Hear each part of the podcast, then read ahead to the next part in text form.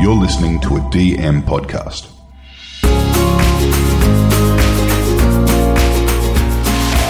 Hi, I'm Nigel Marsh, and this is the Five of My Life podcast. The show where five choices reveal sideways insights into the lives, opinions, and lessons of interesting people.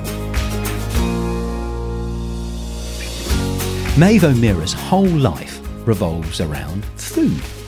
The much loved celebrity chef, broadcaster, and businesswoman was nominated by her good friend and previous Five My Life guest, author Monica McInerney. Maeve's love of food and zest for life shine through as she takes me through her choices in this delightful conversation. So, Maeve, welcome to Five My Life. Thank you, Nigel. Now, you are one of those special people who uh, I call a sixer. So, you have been recommended by one of my other guests, and I'm not allowed to have favourites, but one of my all time favourite episodes is the episode with Monica McInerney. What a sweetheart. How do you know her? I met Monica in Ireland when I did a job and life swap to Dublin. I was working for SBS and. What, what year are we talking? So this was 93. Right. And I just wanted to be somewhere else in the world, reporting, doing something interesting. And I had a, a brilliant executive producer who went off to a conference in Rome of various um, current affairs programs. So I was working for Dateline, and he managed to get me my dream, which was to have time living, working overseas. So I had a car with a sunroof, BMW with a sunroof, gorgeous uh, big um, terrace house in Donnybrook, a job at RTE, which is the Irish version of the ABC and uh, a seat, his seat in the pub. Here's my seat, Maeve. Anyway, I wanted to do some stories for back home while I was there, just to sort of prove my worth. And one of them was, oh, I wanted to talk to Roddy Doyle, the author. Oh, love Roddy Doyle, oh, yeah. Great, great crack. Yeah. So I ended up ringing a publicist, and it was Monica. Ah. Monica, before she became an author, looked after uh, published authors. And so we had this great chat on the phone. I did a beautiful story for SBS, and uh, we arranged to meet at Bewley's in Grafton Street. And thank God, you know, Yeah. life's great friendship started from there. Oh, just wonderful. Just wonderful. Have you, have you listened to her episode? Her yes, I have. Yeah. Yes, yes. And for anybody who hasn't listened, they need to listen to Monica. She is one of, you know how God creates incredible people? She is one. No, she's just lovely. But I, I have to say, uh, it's really wonderful to have you here now because it proves to my listeners we've got a lovely little community. That, that- well, say little, it's it's growing quite rapidly. But Congrats. Uh, uh, thank you. Um, is I don't give up. So it's been almost three years, Oh, and you've been doing the oh, I'm so busy, I'm off to Africa, ooh." and I've finally lassoed you into the studio. Thank So- you, Nigel. Thank you for your persistence. now, um, we always start with the film, and uh, you have chosen uh, the 1996 Stanley Tucci low budget classic, Big Night. Could you explain the film and tell us why you've chosen it? I love food films and I particularly love Big Night because it also touches on newcomers to a country, which has been a lot of my working life. So it's two brothers who, Italian brothers, who come to America with great dreams of having this wonderful restaurant, Primo and Secondo. Primo is the uh, the kitchen, the chef who just you know, loves food. He loves it intensely. And Secondo is the front of house, the Stanley Tucci character who sort of makes it all work. And there's so much in it that's so charming. Uh, the food is beautiful. There's an um, incredible pasticcio, a great big celebratory dish that's made, a wonderful big night of food. But it's also the little things of like mixing up some eggs to make an omelette. I love it. And I love some of the lines in it that are part of our sort of family lexicon now. Th- th- There's a review, uh, I think it was from the Chicago Tribune, where uh, it, it, it's just rhapsodizing about the film, but it says uh, the film shows food as a language by which one can speak to gods, can create, seduce, and aspire to perfection. Oh, wow. Isn't that great? And that actually is food, isn't it? Yeah. It's everything. It's the glue that holds families together. And that film, in its own simple, lovely way, tells that story. So, so it's it. I hadn't seen the film, uh, which surprises me because it's got my favourite actor Ian Holm in it, who Mm. I, I thought I'd seen everything he'd done, which I obviously hadn't.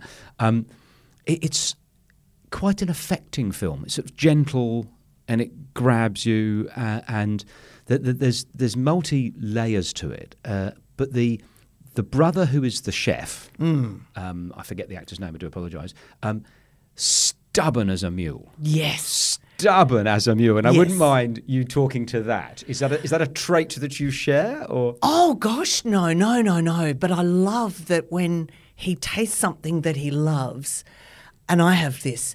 He tastes something he loves and he says, "It's so good, it's so good. You want to kill yourself because it nothing's ever going to be better than that." So Yeah. to taste incredible is is wonderful, and I love also that. Um, Secondo comes in with an order from the kitchen. You know, she wants risotto and she wants spaghetti. and he goes, No, I have to go and tell her. Please let me go and tell her. She's got it wrong. You know, Americans. And there's this awful woman sitting smoking at the table who, yeah, it's, it is, it tells so many stories pictorially as well as, you know, in a food sense.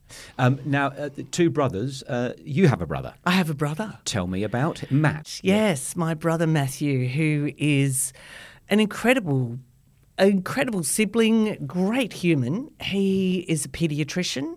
He has, I think, changed lives for people. And I only hear little bits of friends who've said, "Oh, we saw Matt at the hospital." Matt is like, you know, I never hear. People have to tell me what incredible things that he's done. So he's run accident and emergency at Prince of Wales Children's for all his working life. In, in, here in Sydney. Yes, yes, yes. Ah, my, my daughter's a nurse there. Right. Ah, Okay. and he's also just uh, recently uh, finished his stint as chief paediatrician of New South Wales. So he had to do some of the press conferences during COVID, etc., and sort of had a foot in both camps. But I think being frontline with children, I've seen him with my own children after waiting probably three times longer than anybody. I think the O'Meara surname doesn't, you know, the, the triage. I will put her down the list. But uh, no, he's he's a he's a, a great brother and an ally.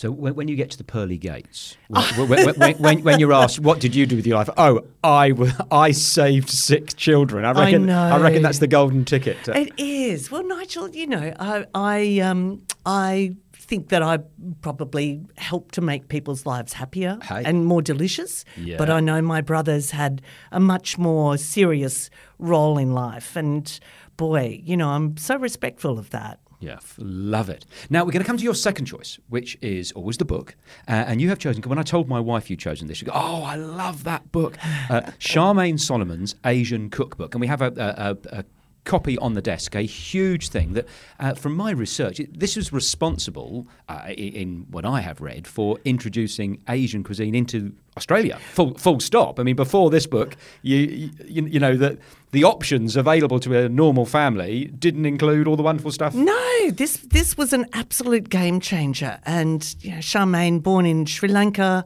um, just put a whole lot of things together that everybody needed to know. Um, some of the key ingredients, so it's every Asian cuisine with the names of ingredients explained, what to do with them, and then recipes that work. It, it is it's lovely. And I was just flicking through before I came in just to see where the stains were, you know, because I I cook and love books, and and this one is is well used. And when we filmed uh, Charmaine for our Sri Lankan episode of Food Safari, she was delighted to see, you know, Yeah. that it was messy. Well, as you as you would be, isn't that? Yes. And so, so that's seventy six. It was published, isn't it? Seventy six. And, and so that's, that's the original copy. That is, I think it. I, it might have been a hardcover first. I'm not sure, but yes, this and is, is that the one she signed? The, this is the one she signed in 2007. Oh. So when we filmed her, but um, and what did she write? What's the inscription? oh, happy cooking and eating. Love Charmaine. Beautiful. We were in her kitchen uh, her husband Reuben was sitting on a stool, adding a few comments here and there. No, Charmaine, no. it's lovely. He was, uh, you know, very much a family thing, and we're friends with uh, Deborah, her daughter, as well. So, for listeners who don't know, tell us about all the books that you have written and also all the safaris that you do. And, Oh, Oh, yeah, had- it's about you. It's it's the five of Oh, your life, I not, of, not of. Charmaine's. I think I've sort of grown up hungry and grew up in a meat and three veg family and always felt that there was more out there. We're talking in East Sydney. I remember mum and dad taking us into some of the Italian restaurants here and just thinking, oh my God, this is so delicious. I wanted to kill myself. Taking us into Chinatown having a sense of sort of other lives. So I've trained as a journalist in Fairfax and then went to ABC and, you know, on and on and on. But um, yeah, cookbooks. So when I joined SBS in 1990, I sort of walked through the doors and I really found my people, I think. Uh, there were people, 60 different language uh, backgrounds. I think there's more now.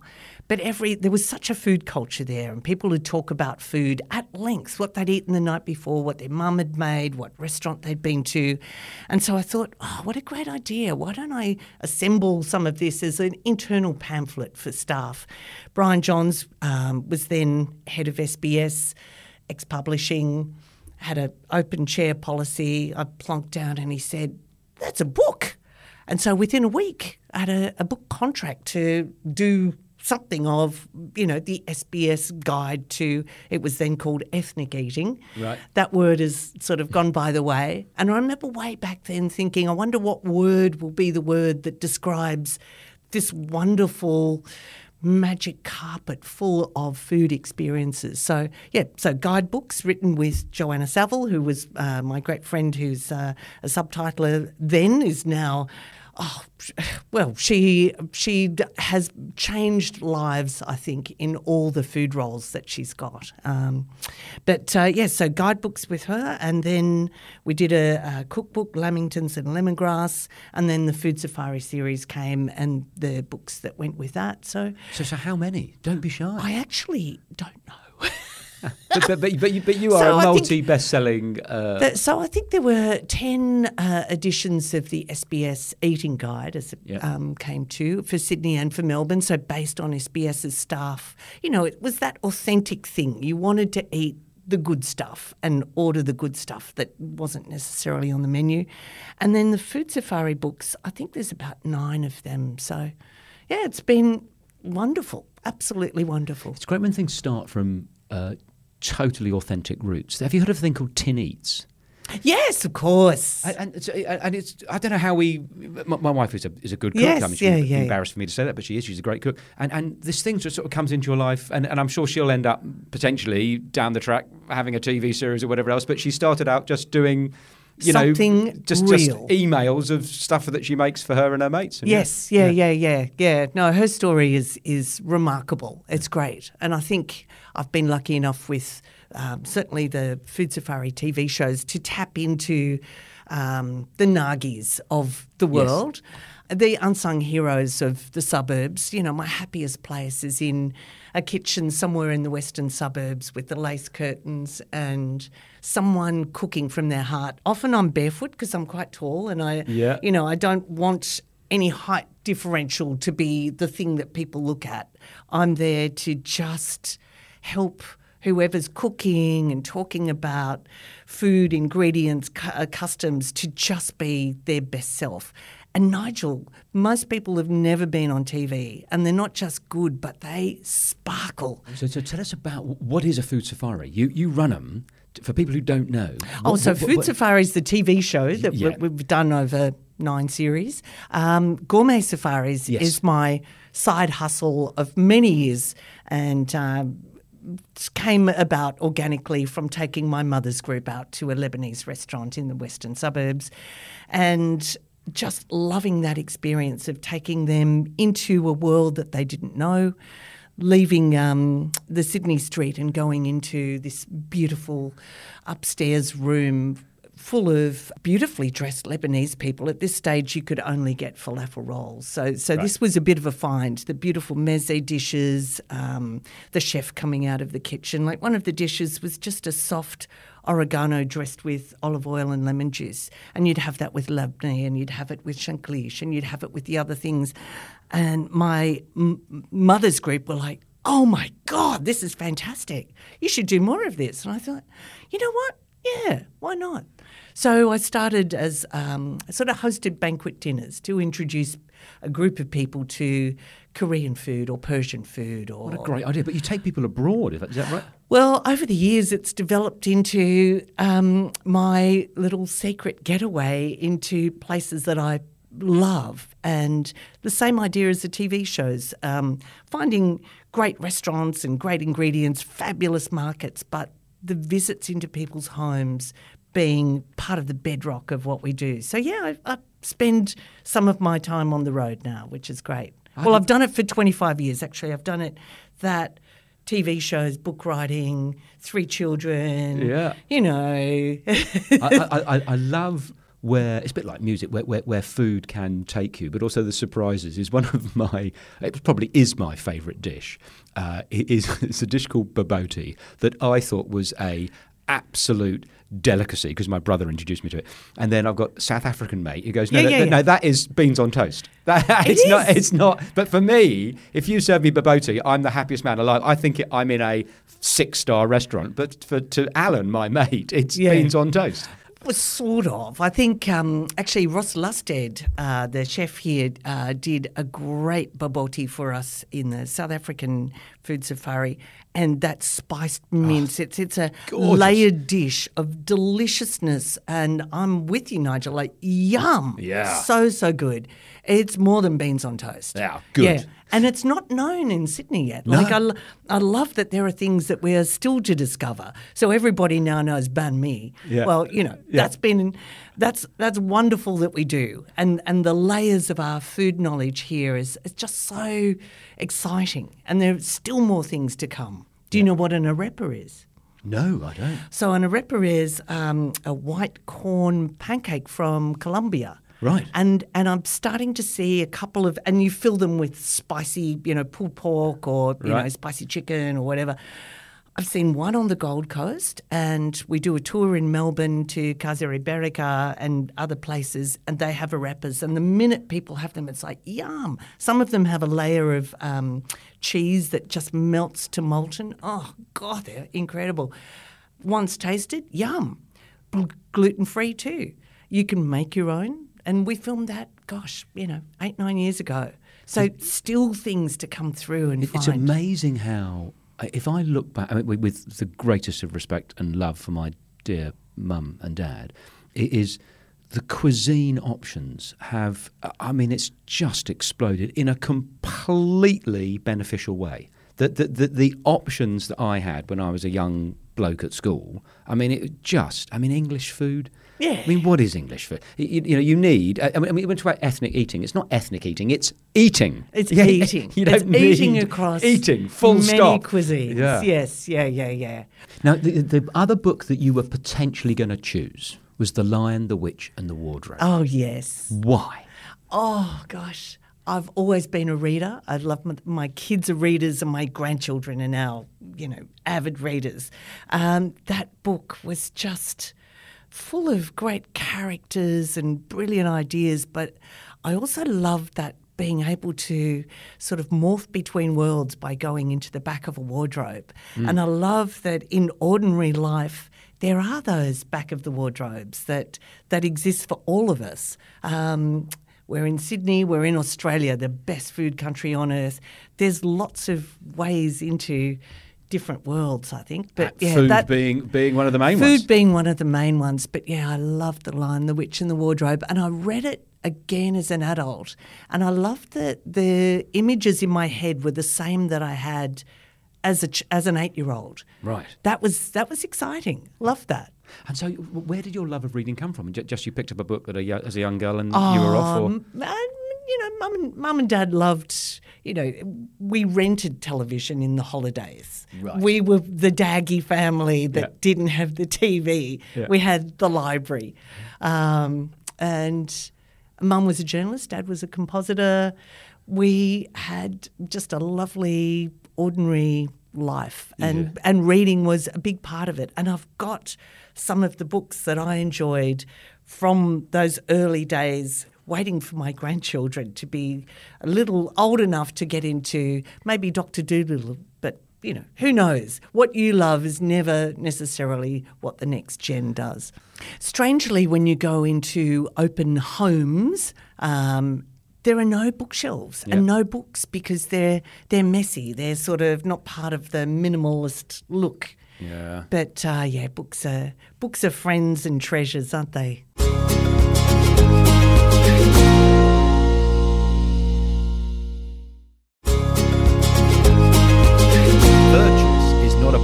Is a song. And this was fabulous because I, I, apologise for my ignorance. You've chosen Going Back Home uh, by the wonderful Pigram brothers, who are actually brothers. And th- it's not two of them. There's seven of them. There's in, seven in, of in them. actually in their family, there's nine of them, uh, as in brothers, but seven of the same family's brothers are a band called the Pigram Brothers, and an amazing song from their Saltwater Country album, Going Back Home. Hey mom, I can just taste your fish soup and rice. I'm coming back home to you. Can't the pace of the city life. Soon I'll be dreaming. I love that song because it talks about um, missing home, missing mother's cooking. Uh, and I love, actually, I love the Pigram brothers and I love where they've come from. They are Broome and they've had their recording studio at home. So it is, and it is a Broome sound. It is a Creole sound that they have created that is unique to that part of the world. I've also seen them play live at the Luggers in Broome, and that's great. And their groupies are so fun because they really get there and dance. And I saw Alan, uh, my friend, just the other day, uh, who was in Sydney, and uh, we had a feed, as as he said. This is Alan, one of the brothers. Alan Pigram, Yeah. yeah, yeah. So we, we met them through through filming the story of going back home, of, of mother's cooking, and meeting his mum, uh, Agnes, and seeing her cook this fish soup and rice, which is the local fish that the boys would catch. A big family, big pot, rice, but lemongrass, soy sauce, bit of chili. So it's that sort of Creole eating as well. It's very much part of Broome. Broome I find fascinating because it was the most multicultural place in Australia at one stage. It had everybody there, while the rest of the country is sort of, you know, largely white. Here were people coming in from Indonesia, from the Philippines, Japanese pearl divers, Chinese merchants, and wow, what a place! What a place to eat. And I loved oh gosh, I love Broome. I love it so much. The the sort of red rocks, the turquoise water, and and seeing a big extended family together. That's really something. So, so the, one of the lines in the chorus is, "Hey, mum, I can taste your fish soup and rice. I'm coming back home to you." Yes. you've had that fish soup.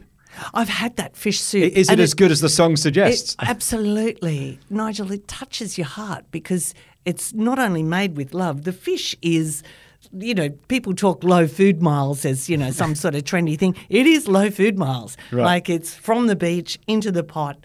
And, uh, and being cooked up, delicious. I know that uh, Stephen Pigram wrote that after being in Adelaide during a, a winter and just missed, you know, the frangipanis, the warmth, and Mum's cooking. So, it's a, yeah, it's a, a song with meaning, and it's a it's a great song because you know I want to be dreaming in Broome. Yeah. if I could be. So the chap wrote it about going back to his mum uh, and the devices, you know, ha- Mm. have some of her fish soup and love. Is tell me about your mum. Oh, my mum. So I'm Little Maeve, and uh, mum She, was. she had the same name, Yes. but but without the e. That's right. So I mean, as if uh, anyone's going to notice. It sounds the same. but- Uh, yeah, I know, I know. Um, it, you know, my teenage rebellion was to put the e on because I just felt it looked better. Oh, so you you were, you were not So- christened with the e. no, no, no. Oh, no. look at you! You're a punk rocker. Oh, wow. which caused enormous problems in the passport office many years later. Right. When my youngest child had hidden my passport under her bed because she didn't want me leaving. Terrible. But Oh. um, and so I had to apply for a new passport, and the E thing then became a thing. So tell us about the Maeve without the E. Your, mu- your mum. So my mum, my mum uh, grew up in Orange. She uh, was a journalist. She worked for the Central Western Daily. This was in the fifties, so this was, you know, she was a bit of a groundbreaker.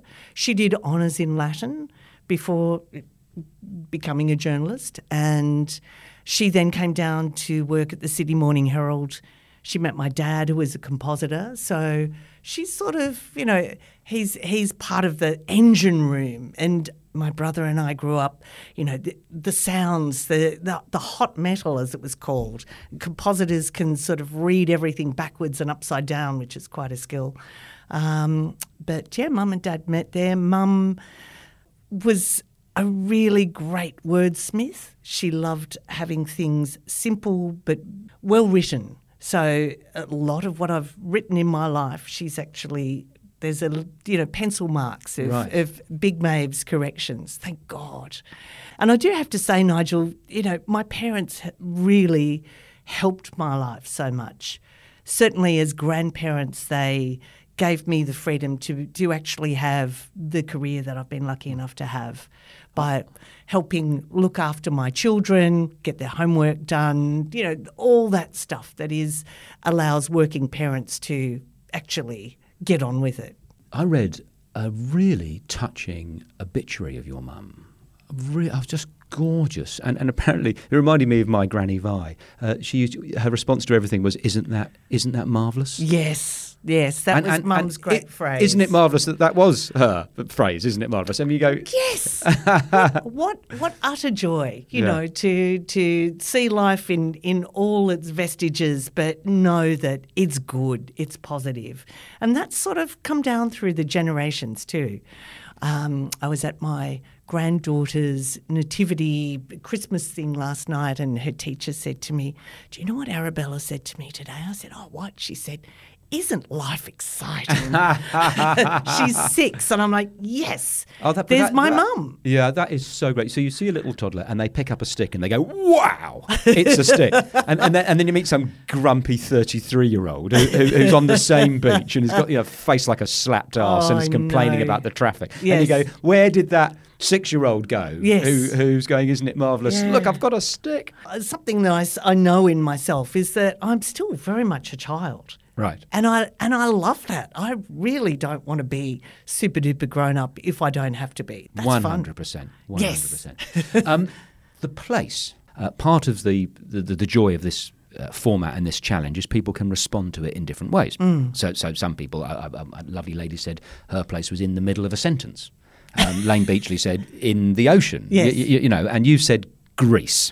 I know. So justify yourself. Okay, Tell right. us why Okay. you said Greece. I couldn't choose a place in Greece that was more favourite than anything else, but Greece has been um, part of my travelling life since I was 20. So, um, finished university, Air India overseas, may not come back, and the gods eventually brought me to Greece, where I spent months and months hopping on boats. And uh, in those years, women would come down to the docks and meet the ships, and you would go and have time in their homes. So that that sort of lovely philoxenia, that that hospitality was part of what made me fall in love. Also, it's beautiful.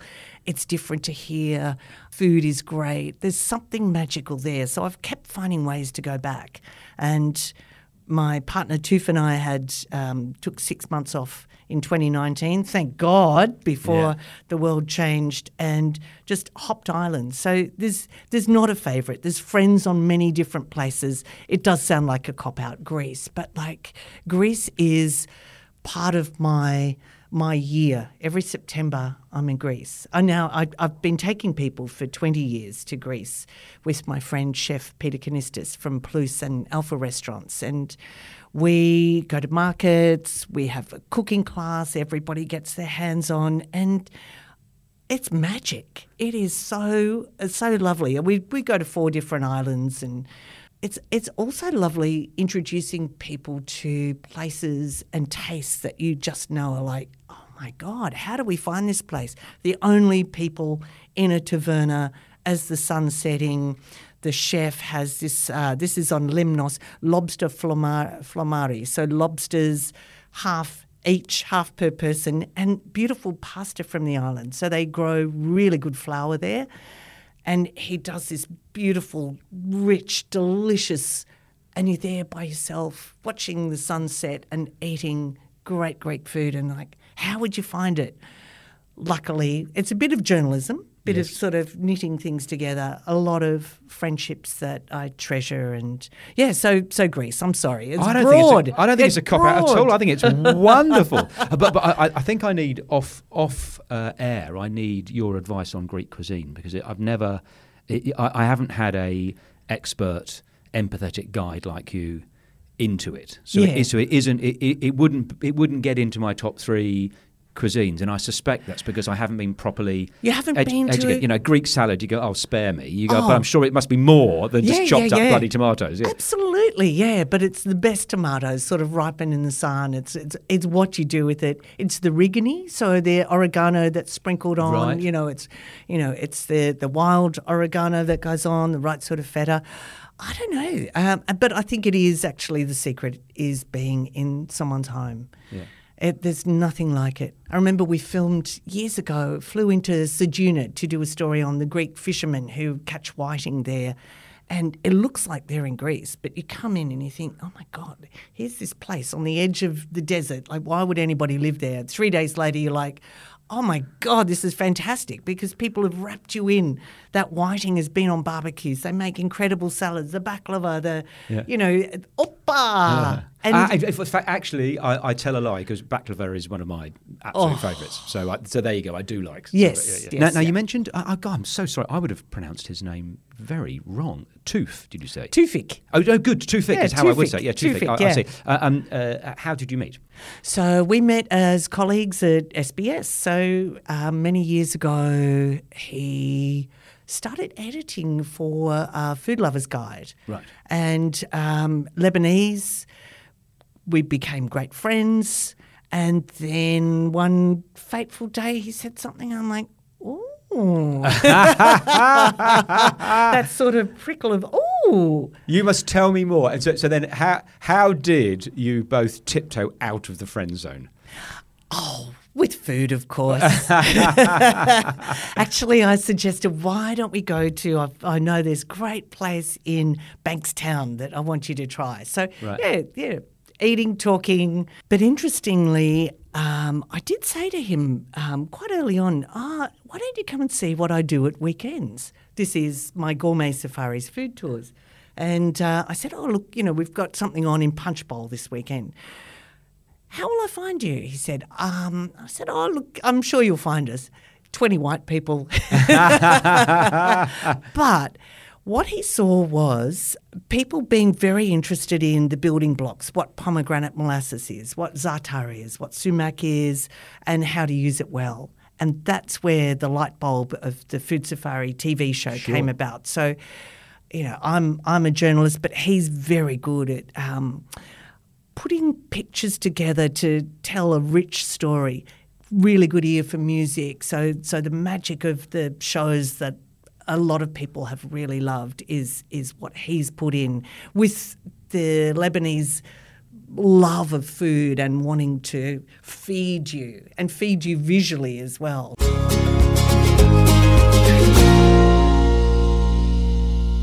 So it makes me want to ask you, Mm. um, uh, what do you think is the secret ingredient to a successful relationship?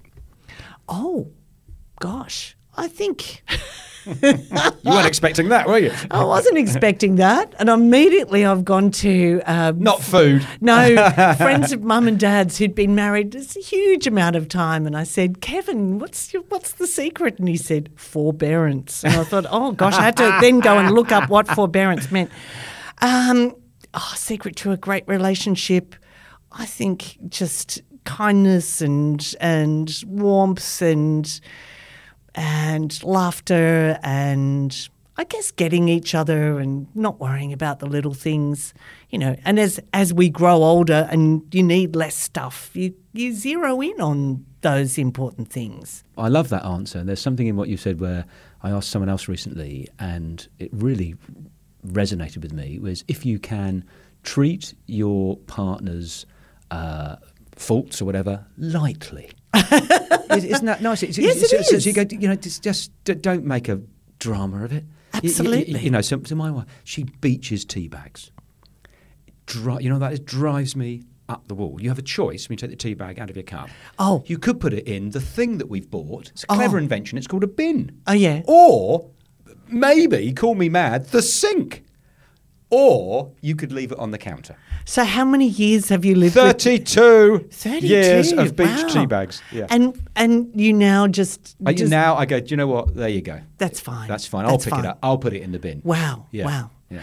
Well, Toufic in the last couple of months has just bought a cafe and general store and takeaway business on the New South Wales south coast. So, Ah. so we are now part of a new big adventure together where we're holding hands and You're not diving slowing in. down, you're speeding up. Oh no, no, no, no! Very exciting. So tomorrow I'm going to collect um, all the ingredients from a lot of our friends in the western suburbs, some good Lebanese bread, some spices, some chickpeas, etc. And we'll just bit by bit, you know, be a more and more interesting cafe. How exciting. And what's Oh, it but- called? but- What's, what's it called? uh, We've called it beach safari. Safari's sort of been my lucky word for a long time, but um, yeah. So so this is literally just happening now. Well, congratulations Thank and you. good luck. Yes, yeah. So the secret to a great relationship, I don't Don't know. open a cafe. Oh no, it's uh, it's fun having adventures together. That's wonderful. Yeah, yeah. So we're coming on to your fifth and final choice Mm. on Five My Life, uh, which is the possession, uh, and you have chosen a Zaachariaha Fielding artwork. Would you please describe it and tell us why you've chosen it? So, Zaachariaha Fielding is one of the great talents of the artistic world in Australia, I think, at the moment. Um, artist, musician, uh, half of Electric Fields. Please find that music. It is extraordinary because you hear Aboriginal language sung so beautifully, it just touches your heart. And the paintings, the paintings are actually songs on canvas. And um, so my painting is like two meters by two meters and it's vibrant in, in blues and oranges. I do love colour. And it's in my kitchen. So our lives are lived with this beautiful, exuberant work, which also has uh, copper details that, that shine in different lights. I just love it. And I love that I've got a painting in my kitchen and uh, and I love the ability to, you know, be able to have some beautiful art around. I don't have expensive furniture. I don't have a lot of stuff. But paintings, sculptures, I, we've been buying and, and love that they're sort of part of our landscape. The name, your last name, not your first uh, extra E first O'Meara. name. O'Meara. Uh, your cousin is a big cheese in that world, or Skye O'Meara is one of my great latest discoveries. The O'Meara is a family that keeps on giving. So she has pretty much set up the APY Art Collective with a lot of the um, Indigenous uh, elders of the APY lands in the far northwest of South Australia. Right. I'm longing to go there. And, and what, The- is, what is an art collective? Just Sorry for my, my ignorance. Oh, it is. Um, it's a gallery, but it's also a space where the artists work. So um, I've been there. The artists are singing. They're working on these enormous canvases. I met Zaachariaha, who's fabulous, flamboyant. You know, dreads, headscarf, long fingernails painting these beautiful works and also um, artists doing dot paintings and and so these paintings are going off around the world. Right. Skye, uh, I think, did an arts degree or art history degree, managed to just meet the right people, ended up living in on the lands for ten years, speaks fluent Pitjantjatjara, and has really championed the artists that that that have come together in the art collective. She is an extraordinary woman. There's a beautiful gallery not far from where we're speaking. Right. So they've got galleries in Sydney, Melbourne, Adelaide, and they're sending work around the world. And, and, and Zaachariaha is part Is- of her. God, what a small connected world. I know, Yeah. I know. And I love that uh, I, I met not just Zaachariaha, but Sally and Alfie and uh, some of the other younger artists there too. And I do tours to South Australia so we can go in through the door in the back of the wardrobe Yes. and go into um, see the artists working and, and hear their stories and see these beautiful, colourful things. And I love that I've got one, hope to have more, but the Indigenous world in Australia and uh, been so lucky to have spent time with people, cooking as well. There's certainly, there's always Yeah. the food aspect, but um, so much for us to, to learn and discover. So I'm glad you mentioned uh, his music because um, I, i- in researching for this conversation, uh, w- one of the performances I just adored was his version of "From Small Things, um, Big Things Yes. Grow," and i- i- in in traditional language, Yes. and, and you go, "Wow!" Just a just a Wow. yeah. Yeah, Fantastic. Yeah. I saw them play um, at the opening of the new wing of the art gallery in the Domain, warm air, and here's this incredible music. Oh, Nigel, just the best. Now, there is a sixth choice on Five of My Life, which is the guest. You are one of them, which is the guest that you would like to hear on Five of My Life next. And, and why? I think Skye O'Meara would be Ah, right. an amazing guest for you. She uh, has has lived a really interesting life so far, and she's not very old at all. She's at the peak of her her powers, and I think you would love to sort of hear where she's gone, where she's going, and explore some of that, you know, uh, the the the landscape that she was used to for ten years in the in the lands. I think, um, and now she's in Adelaide, so I will put you in touch with her because I think she'd be Well, incredible. thank you. Well, listen, I, I have really enjoyed just hearing your your zest for life, the lens that you look uh, at life through, and, and it's been a real privilege and pleasure hearing you discuss your choices. So, thank you, May, for coming on to Find My Life. Thank you, Nigel. Life is exciting.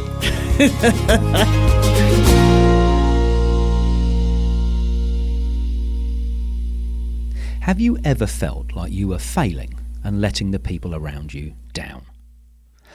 I certainly have. Gosh, when I had four young kids under the age of six and a stressful job in a high pressure industry, I constantly felt like that. And I worked really, really, really hard at trying to not. But I, I just couldn't sort all the problems. Just whatever I did, I made that person happy and that person wasn't happy. I sorted that part of the firm and another part of the firm was unhappy, or one of my kids was fine and another one wasn't. It just seemed that life was a constant stream of problems for me to deal with, and it was sort of overwhelming. And then wind forward a few years, and a friend of mine, Justin, saved my career and in some ways saved my life by saying, Nigel, business and life is constant whitewater. And just like that, it totally changed my perspective and my life. I- stopped viewing my job as to eradicate there being problems in my life, and instead I thought of my job as to deal with problems.